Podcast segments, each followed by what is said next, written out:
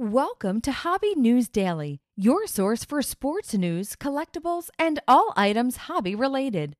Follow on all podcast platforms or on hobbynewsdaily.com, along with all your favorite writers and content creators. Grab your cup of coffee and enjoy today's show. Welcome to the Monday, May 15th edition of Hobby News Daily Morning Minute. I'm your host, Mike Jokum. Each and every episode is brought to you by our friends at Underdog Collectibles. Hope you and everybody had a lovely Mother's Day weekend. Let's dive right into the news. A Bill Russell rookie card sold for a record $660,000 in PWCC's May Vintage Premier Auction. It is a PSA 8.5. Really, really nice card there. Moving on, just want to touch on this real brief. Fanatics, who is buying, you know, just about every card company there is at this point, has also purchased Point Bets USA. So it will also get into the betting business in some way, shape, or form. Curious to see how that will impact the Fanatics business as a whole. We'll move right along.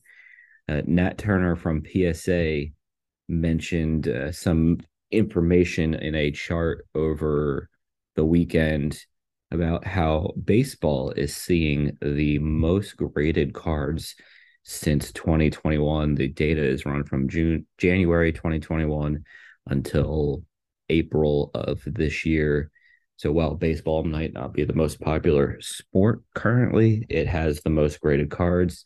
I have my thoughts on why. Curious to see what you guys think as a big baseball fan, I'm super pumped, and I've got a bunch of baseball cards at PSA right now.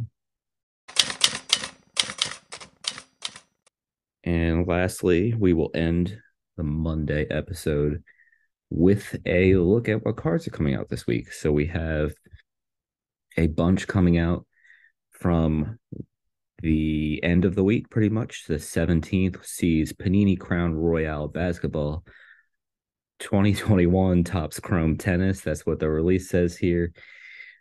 Upper Deck CFL Canadian Football League 2023 Upper Deck Eternals, which is the Marvel movie series. Panini Prism WWE Premium Box Set Wrestling. Bowman University Inception Multisport. Panini Flawless Basketball.